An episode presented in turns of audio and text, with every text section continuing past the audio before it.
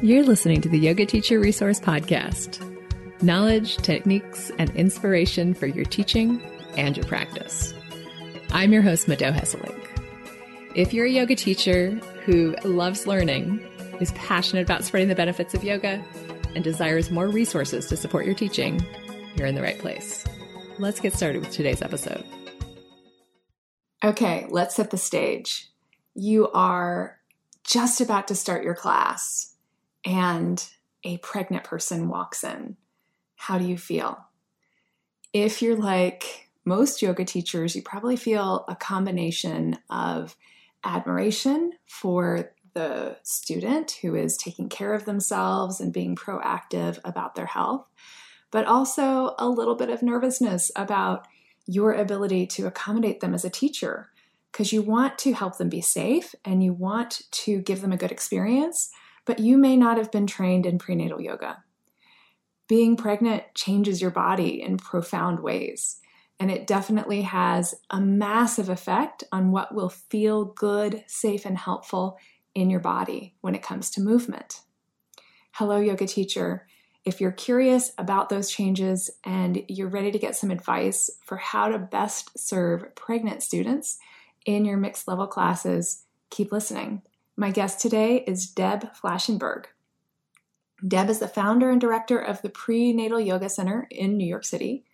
And along with being a prenatal yoga teacher, she's also a labor support doula Lamaze childbirth ed- educator, and mother of two.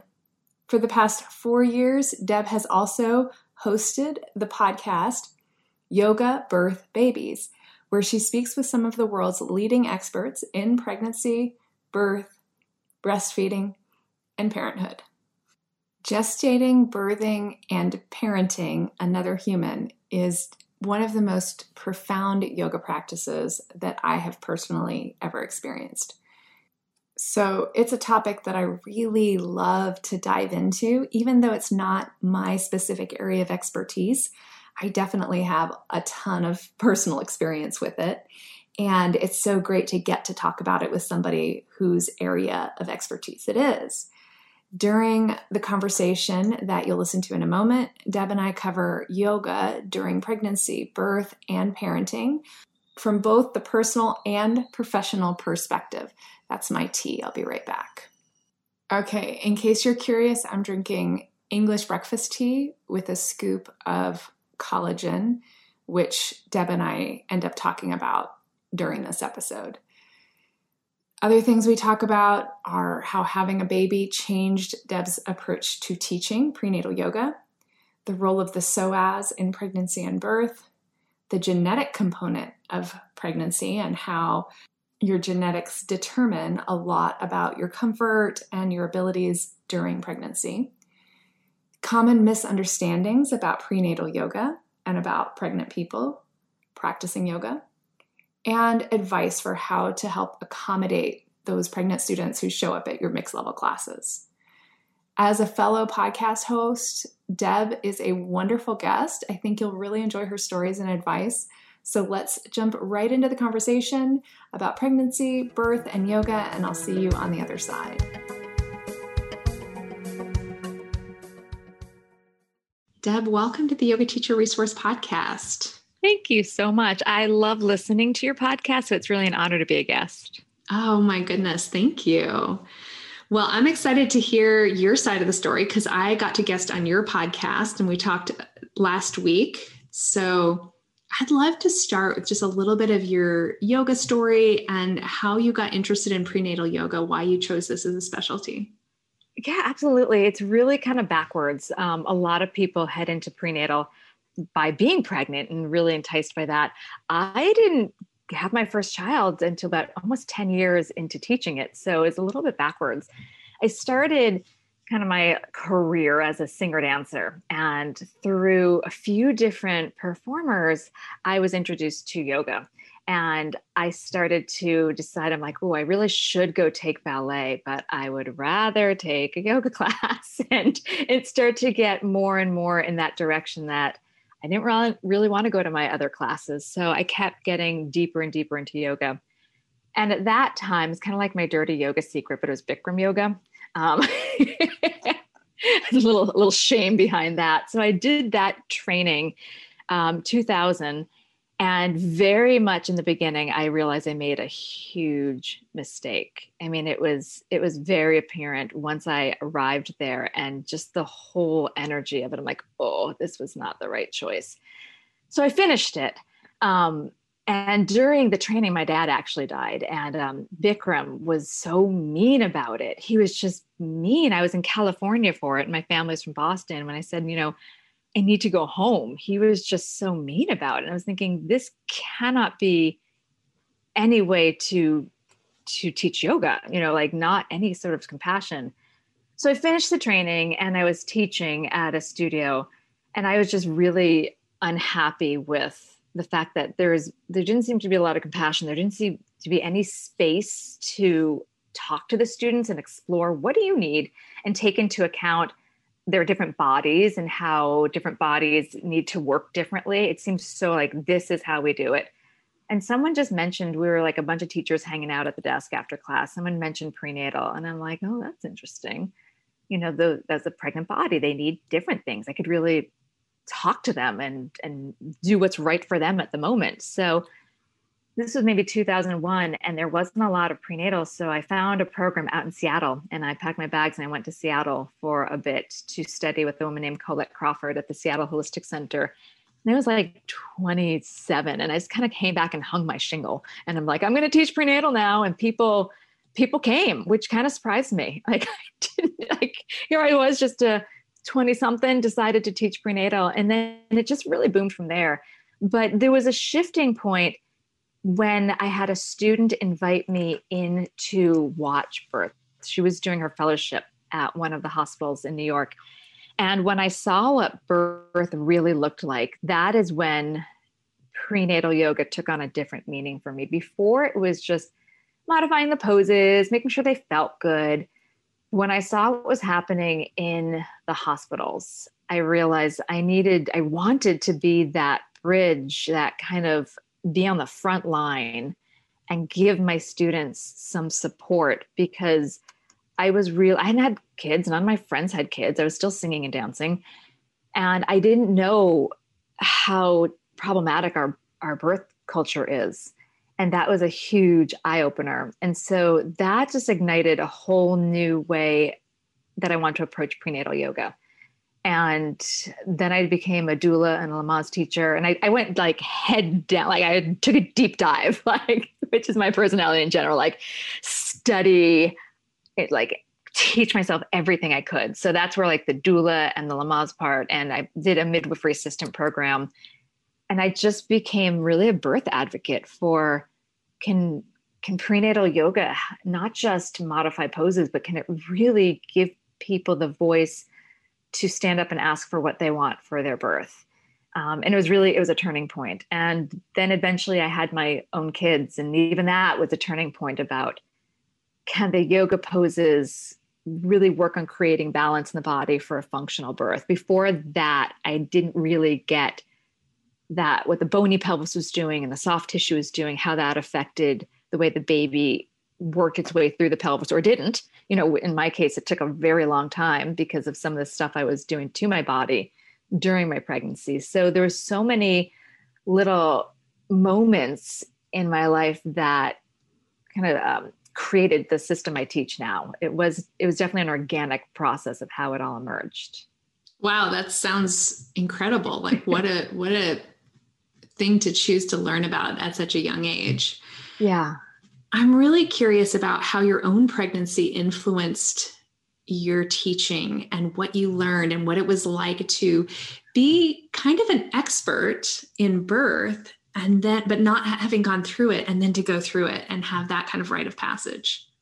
Oh it was so eye-opening. It was you know i came in thinking i knew a lot and i realized i knew a lot and very little at the same time. I had been a doula so it was really important to me to have that background to help support my students. Because I did have students say, like, you know, you haven't had a baby. What do you know? And I'm like, oh, well, I'm going to tell you what I know because I'm going to attend birth. So like I tried to like compensate. And by the time I had my own, again, I'd been to over 100 births. So I thought I knew a lot, but I really was kind of smack dab. I didn't approach, I was really stubborn. And I was like that student that I tell my students about. I had a really hard time letting go of my practice, my my asana practice. Uh, I, you know, as a dancer, I was very flexible. I had, I was very, while I had grown out of the showiness of my poses that took a that took some maturing, but I did. But it was still it was hard to let go of what I, I had identified with as in a practice. And while I did let go of some, I definitely could have let go of more. And I, I had a hard time really accepting that I needed to take more change in my practice and my body. And I would have thought that, but I had a hard time. I feel like you had a question. What are some examples of things that you struggled to let go of? My bike. I was doing way too much spinning.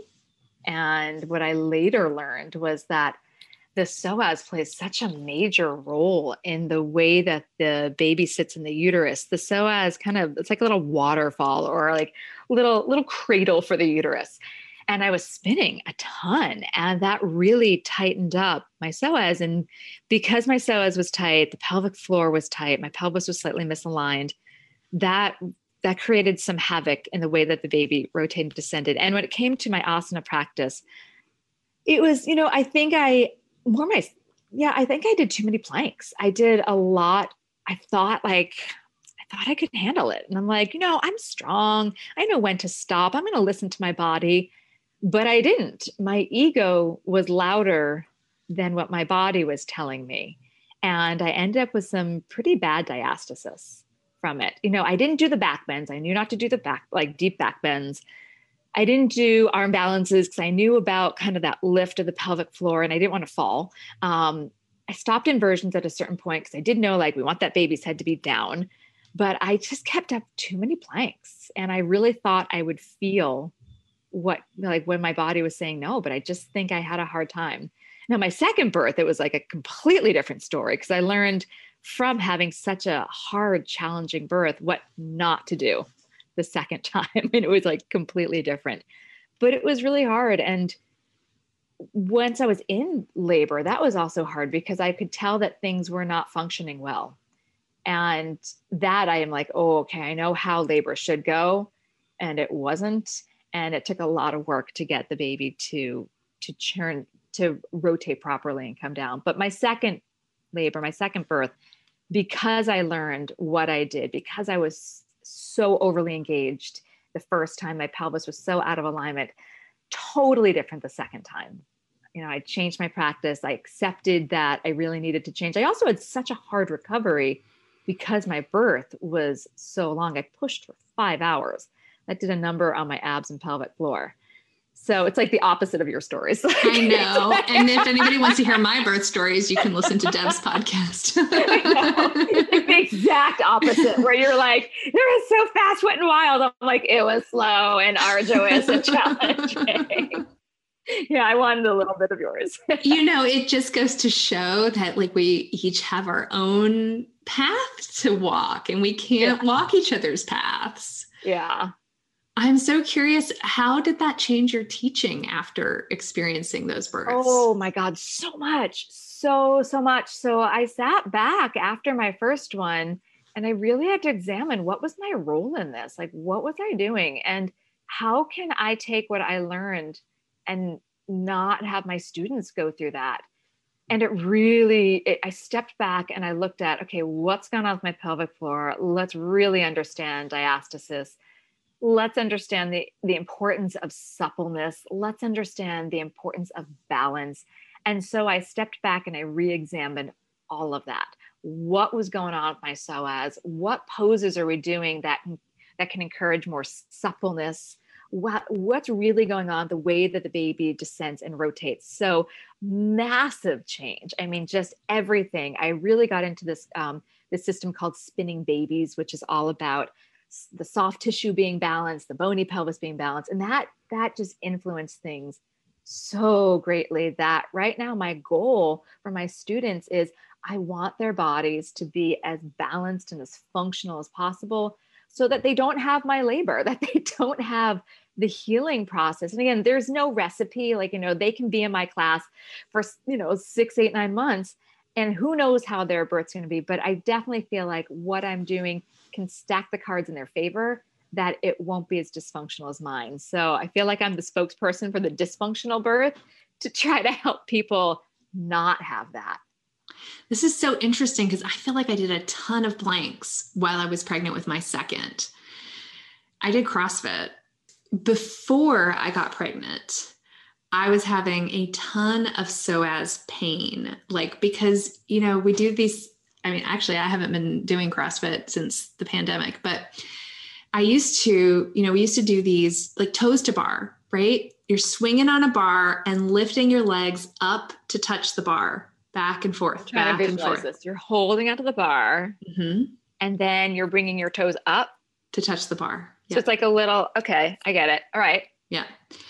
And it took me a long time to figure out, but and that's just an example, right? Because there's lots of stuff that you do that is going to be aggravating to the psoas but I was getting this burning pain in my abdomen on and off for several years. And I was nervous about it. I was like, what the heck is this? And I went and I got it checked out and I, you know, talked to all these people.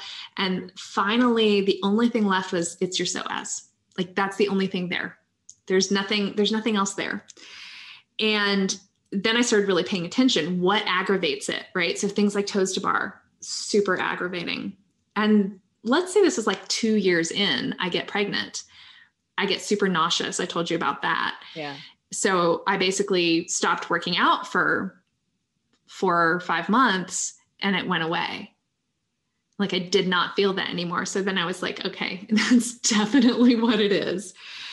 Um, but then I did go back to working out like after my nausea went away and I was definitely doing a lot of planks because I didn't, instead of doing push ups, I was doing planks.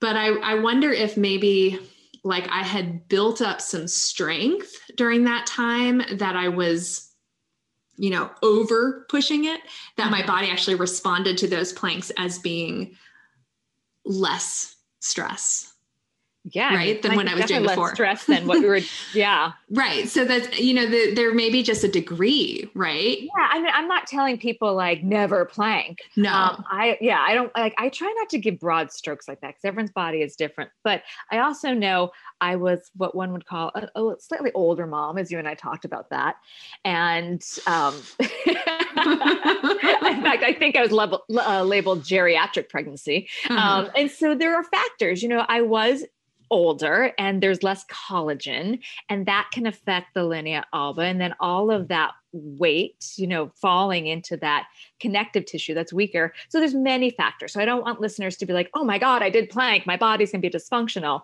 I think there are many factors and i'm also short with a really short torso. Mm. so like i have about an inch literally an inch from my lowest rib to the top of my hip. So like that baby was like out like a torpedo. So I think there's many factors that played in. So I don't want to freak anyone out. No, and that's a really good point because I'm the opposite. I have a super long torso and unfortunately I have short limbs, so I don't look good in hardly Yeah, I'm like clothing. long and gangly that way. you and I literally like that's why your baby's popped out. I can't wear, you know, like one piece suits. They look ridiculous on me.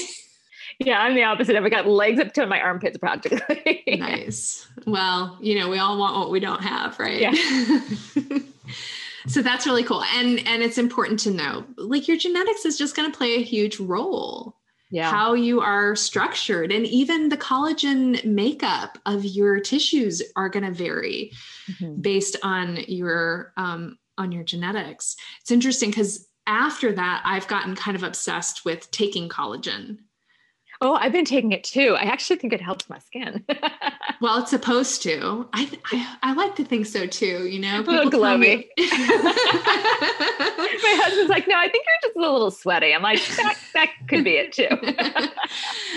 but it just it does feel like, oh yeah, that's the right thing at this age.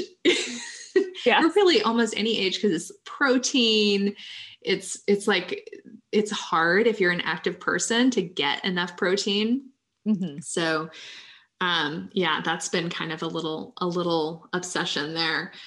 Do you have a like a brand that you recommend or is that just like any brand? No, you know, um, I tried a brand that I found at Whole Foods, and I have to I couldn't. The taste it was awful, and my husband was like, "Why do you do it?" Because every time I do it, I'm like, "Ugh." but then I actually got a sponsor on my podcast. This one called Orgain, and they sent me a huge container of it, and I'm like, "Oh, this isn't bad." So I do without hesitation because before it's like forcing myself to take it. Now I scoop it in, just like a scoop it in my water and drink it down. So that is my new thing. I actually think like once I'm done with it, I'm still I'm going to buy more. Um, so I highly recommend it. So what I've learned from experimenting with this for a couple of years now is that it it is very um, it's very dependent on freshness. So if you get and and batch by batch can be a little different, but you got to use it up quickly. So that's one of the things I've learned is that if I get like one of those kind of one pound Yeah. containers, I want to use that up within a month. I don't want to let it linger out. It it does get nasty. Maybe time. that's what happened. Well, I mean, I didn't like the first one I got, and then I just was forcing myself to have it. But because I didn't like it, I'm sure it sat around longer because I was like, oh, I'll do it tomorrow. So, but yeah, this new one I like. Yeah, but it could be that you got like an older batch of that first Okay. one. And so, anybody listening, if you try out collagen powder and it has a nasty taste, return that container and see if you can get another container. Like it could also be that the freshness seal kind of had a damage and you didn't see the damage. That could be the Is other it supposed to taste like gelatin? it's supposed to That's taste like nothing. Nothing. All right, because the first one tasted just like it was horrible. Okay. Yeah, when I get a fresh batch, it I don't taste any flavor and then if I let it get a little too old, then it tastes like rotting animal kind of Yes, nastiness. You know, it's yes. really gross. Correct. So I was so I forced myself to have the rotting animal. Okay. And I also I don't eat meat. So it was like, what am I doing? So Right. I was really super stupid. no, I don't think you were stupid. I think you were just like trying to do the right thing and you thought I this was the right thing. And and you know, it took me a long time to figure that out that it's it's about freshness. Like I had to I had to go through a lot of different containers and like notice like okay, sometimes it tastes like nothing and sometimes it just is like awful. So, Well little I'm little tip there. so, I'm curious for your students, do you get more yogis who are like people who practice yoga already coming to prenatal or do you get more brand new people who have never done yoga before? Because That's a when- really good question. Yeah. yeah. Um, I would say about 75% have maybe dabbled in yoga, and about 25% will come if they had a strong practice before. They don't usually come until their third trimester because they want to continue their regular practice. But the others that start like are brand spanking new, they'll be like, I am 10 weeks. I'm not doing what I did before. My doctor said to do this. And it's really exciting because when you get someone freshly into yoga, I feel like they're not coming with any preconceived ideas. And then they tend to stay, which is really exciting that they pop into postnatal.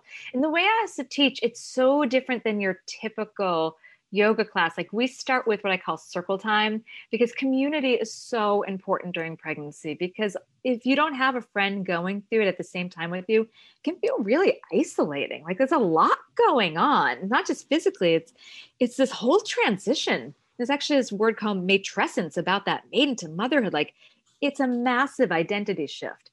So we make sure that we always do a check in with everyone. They say their name, or now that it's on Zoom, I call their name they say how far along there and anything going with their body or mind. And like just this morning's class, someone's like, Hi, I'm tuning in from Tennessee. And we happen to have another person from Tennessee. And I'm like, Oh my gosh, that's so cute. That's great. You guys can connect. You know, so we really create community. And also, I differ then, I'm not just kind of leading the class, I'm inviting them to make decisions that if there's something that speaks loudly to them in their body, to spend some time with it. And I feel like that can lead to making decisions off the mat. That can lead to finding your voice to ask questions to your care provider. So it's such a different style of yoga that it's not your typical teacher has a sequence, therefore we do the sequence.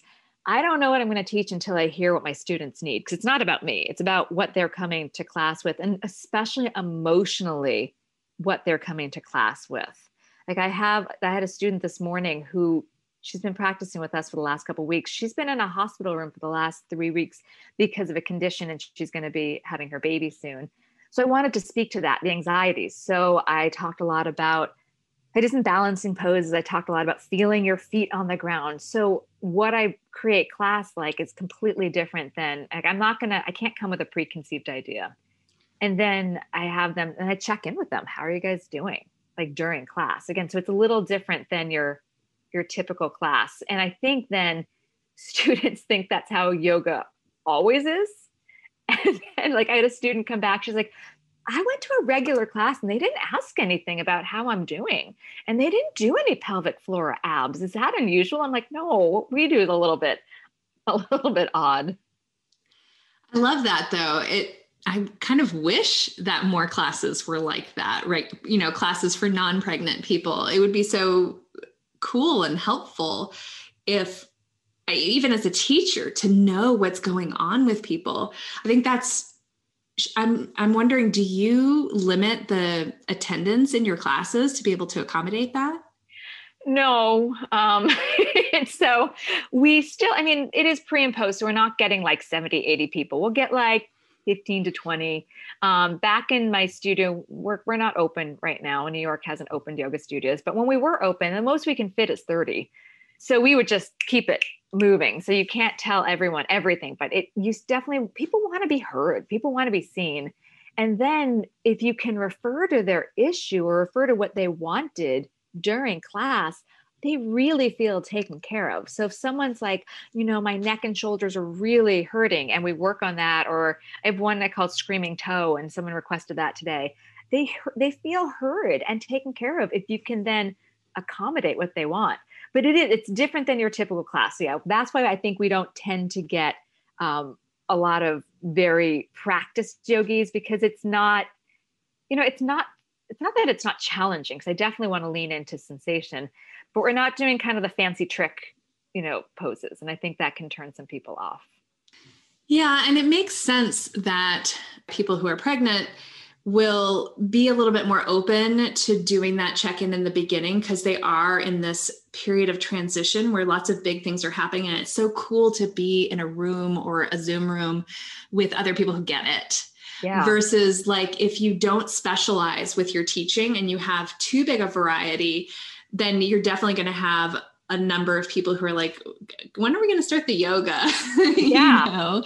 But that's one of the cool things about specializing. You know, another message for for yoga teachers listening is the more specialized you get, the more that you'll be able to create community in your classes around shared experiences. So that's really cool. And I love that. And whether it happens in the beginning, which is so awesome because, yeah, then you can craft the class around it, or it might be more appropriate at the end when people are a little loosened up and, and kind of, you know, less self conscious. Um, but I think that that's a big opportunity that not a lot of yoga teachers are taking advantage of because there are so many people who feel isolated and alone. And the more that we can use our classes for connection, then that really provides a huge service. Yeah. And I find actually in postnatal, I have to really rein them in because and I love it. I actually love my postnatal classes. It's one of my favorites. They come in and th- we I might be the first adult or the other people that they're speaking to, especially now that we're not, you know, we're social distancing. They might have a partner, but that partner might be working in the other room all day. And then they're just there with their baby or their other kids. So when they get on and talk to other adults, it could be the first time they've actually had like an adult conversation as opposed to you know it's like to have little kids. Like it's awesome. It can be a little crazy making too. So i have to kind of rein that in. And then i always do a check-in kind of mid class and then after class i stick around for questions and that turns into a big chat. And sometimes i'm like guys i gotta end the meeting. I, have to go. But it's still it's so i think the whole community aspect is so important. And that was something when I was studying at Om Yoga with Cindy, Cindy Lee, she really made that a part of, of Om. And it was something as I was starting Prenatal Yoga Center that I knew I wanted to replicate. I knew I wanted that community aspect that I didn't want just a studio where you popped in and out for your classes. I want people to stick around and get to know each other. And and I did. And it's it's just beautiful seeing that and people coming back after second and third babies. I it's I feel really honored that they're spending their time with me. That is really cool. I'm curious for yoga teachers listening, what are the misconceptions that you think many yoga teachers have about prenatal yoga? Like, what, if you could wave a magic wand and kind of influence the teacher training curriculum around the world, what would you want focused on or said about prenatal yoga? It can be respectfully challenging that I feel like sometimes people think prenatal yoga and all they should be doing is restorative um, or just seated poses. But labor, no matter how one births, for the most part, it's pretty challenging. You know, whether it's your one hour fast labor, which was still a, you know, a big body experience, or my 42 hours, like, or even a surgical birth, like there's a lot going on in your body. So don't treat them like they're broken. Uh, you know, the pregnant body is really resilient and really strong. So not to think that they're broken and they shouldn't, you know, you have to be like, oh, you do gently this, you know, like they they need to have and those babies when they come out, they they start to gain weight and those baby carriers are heavy. So respectfully respectfully challenging poses. Um, I would also say be mindful about don't squish the belly, don't squish the baby, so don't be on the belly. Um, and then you can twist. I feel like people are very anxious about twisting. I, remember somebody saying, like, I was doing actually a quote unquote closed twist, and someone's like, "Oh my god, is that okay?" I'm like, "Yeah." Because we're we're created space between the leg and the belly. So yeah, would I want to twist straight into a leg? No, but if I'm so like the pose that someone was kind of freaking out about, I created like a Parivrtta Trikonasana by having the feet as wide as the mat. And then I stacked two blocks. So the hand was on the inside of the arch, so not crossed. So say you have your right foot forward, left foot back. The left hand was on the block near, uh, in, uh, reaching far in front of the left foot, so not crossing the right foot. And then I was high enough that when they rotated, the belly didn't hit the thigh. We had plenty of space. So someone's like, but that's a closed twist. I'm like, well, let's stop and think about why we're saying no closed twists. So I'd say be mindful, like you can still twist, twist above that, like twist the upper back so we're not churning in the belly. I think that's a big one, is that people freak out about that. And then also understand, I think, the hormones. I think that gets confused that there's a hormonal shift pretty early in pregnancy, like at conception, and that the relaxin softens the ligaments and the tendons. And a lot of yogis already kind of hang out. Like I know you and I have talked about you're I'm hypermobile, you're hypermobile. We can overdo, we can hang in our ligaments. That it's not that the the belly of the muscles change, but the ligaments and tendons. So just be mindful of how you're instructing that we're creating stability. I think a lot of people think when you're pregnant, you should just stretch and stretch and stretch. I actually think we want to create stability and be mindful of not overstraining in the ligaments. I think those are the main points. Those are awesome. Yeah, super helpful. It's really interesting what you're saying about building strength because birth itself is this this rite of passage yeah that requires both strength and surrender at the same yes, time yes and this balance of strength and surrender. And like the more you surrender during birth, the stronger you are, right? You need that strength to be able to surrender. Yes. Yet I think it's important that we not transpose that into the musculoskeletal system as if like yin is going to teach us to surrender mentally and emotionally, because it doesn't necessarily, right? Yes. Yes. I love this. Yes. Can we be in, like, say, there's a warrior two? Can we feel the work of our legs and our arms and back and be okay with that sensation and not actually get tight and grippy and, and holding our breath, but can we be uncomfortable with the discomfort? can we you know can we can we i'm sorry that didn't sound right. Can we be okay? Can we surrender to the discomfort? Can we lean into that discomfort? Because i think a lot of times we're uncomfortable and we're like something must be wrong right. But can we be safely uncomfortable and then use that to raise our threshold of reaction? Mm-hmm. because birth has big sensations. And you and i both talk about like the idea of surrendering. Like i loved when you talked about your birth story about the surrender. Because i know in my second birth I, I hit a wall and it took me a little bit to surrender. I was on my bed, hanging over my birth ball, and I was doing a good job for a bit. Like I was handling these contractions, and then some. I turned a corner. I think I starting to hit active labor, and I was getting angry I was getting really, really angry at those at the contractions. And my midwife, my doula, saw that I was kind of circling the drain. I'm like, ah, and they and they moved me into the shower, and I need. And I didn't want to. Like they're like, we're moving. I'm like, we're we are not moving. And once I got in there, it was just a matter of like I had to ride the waves of the discomfort. I could try to fight them and make myself and everyone else more miserable or I could surrender to the discomfort and let my body open up. And that's what I think we can learn in yoga. Can you surrender to the discomfort safely? And I think that's something we work on that in class all the time that mental coping skills.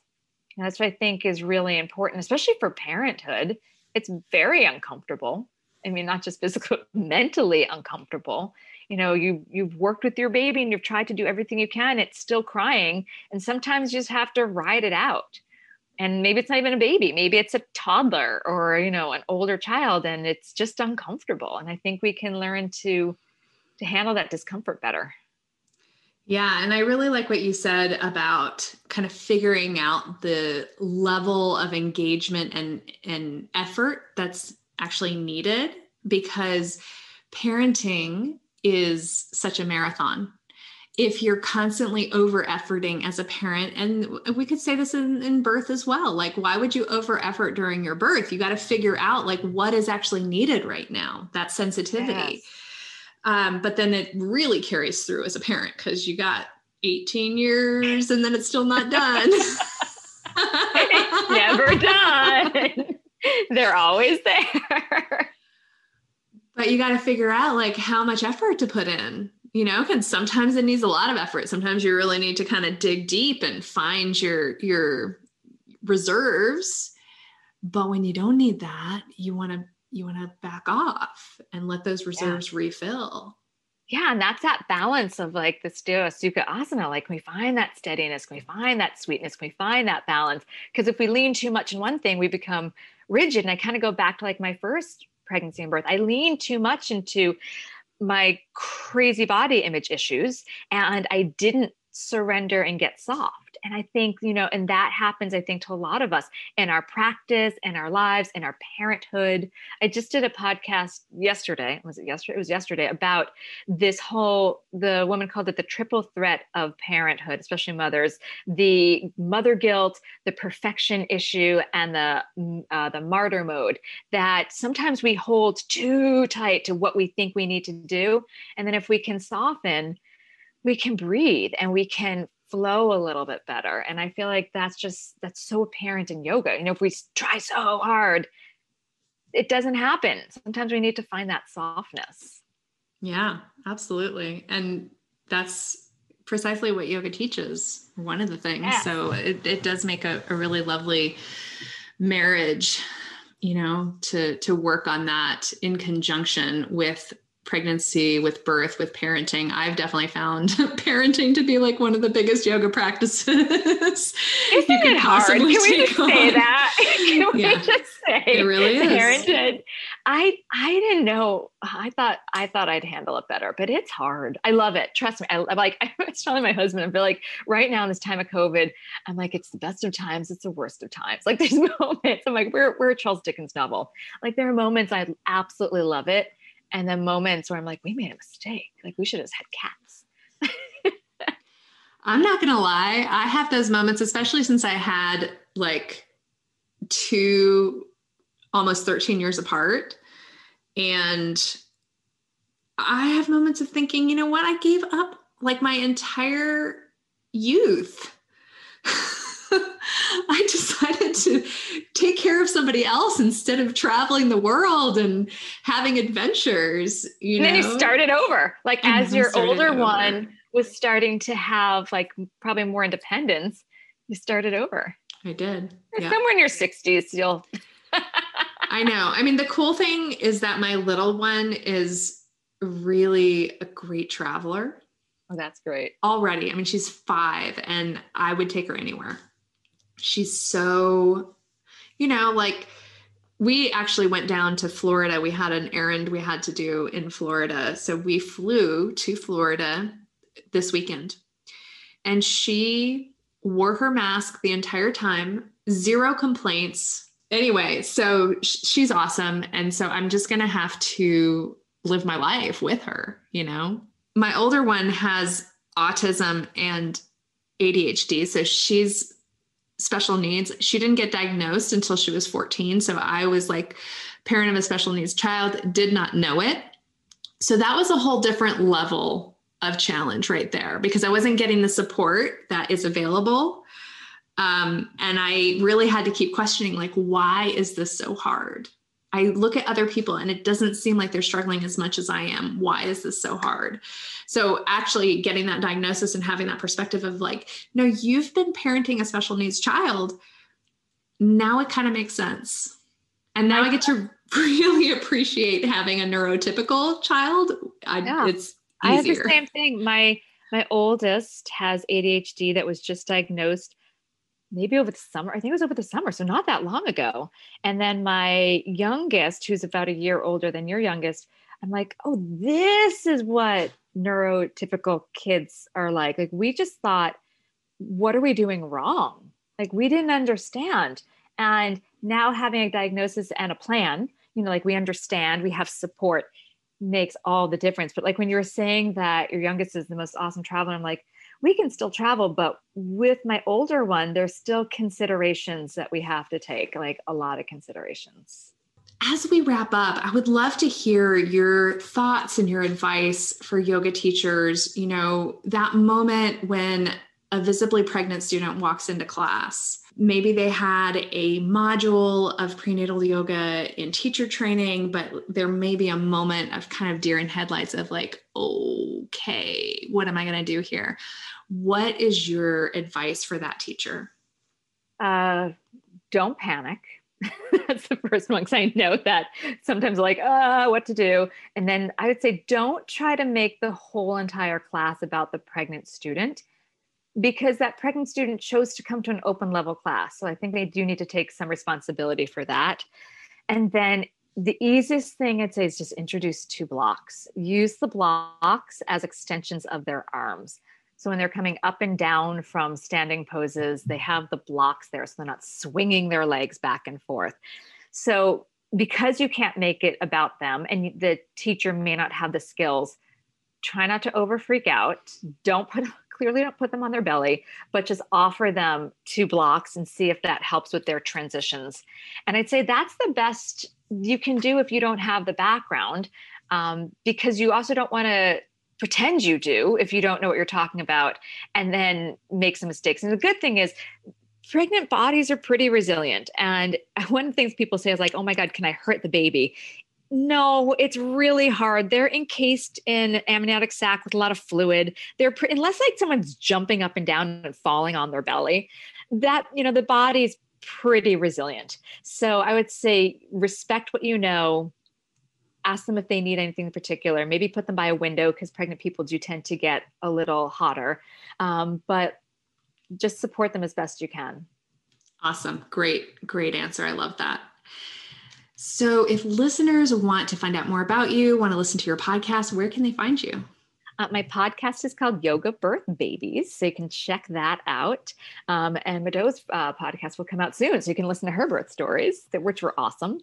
Um, and then on my website, prenatalyogacenter.com. Awesome. Well, thank you so much, Deb. This was a fantastic conversation. And I just really appreciate both of the conversations that we've had on our podcast. It's been really fun and just energizing to relive these moments you know as a parent and to remember the significance. Like this is this is big stuff here.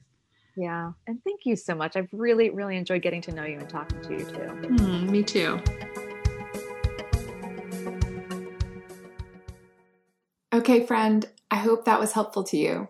If you have never taken a prenatal training i hope it gave you a sense of confidence that it will be okay if a pregnant student shows up in your class. And if you have taken a prenatal training, hopefully it was a refresher for you.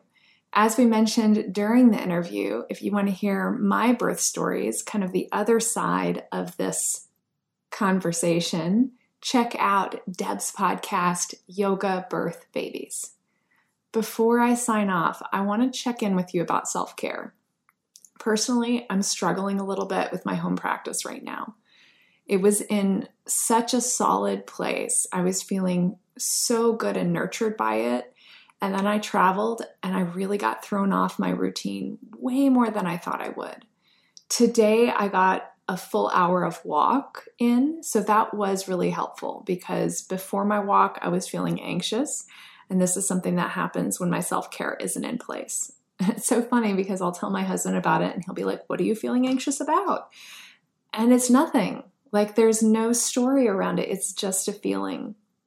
So after walking, though, I feel great. I feel really excited and peaceful and grounded.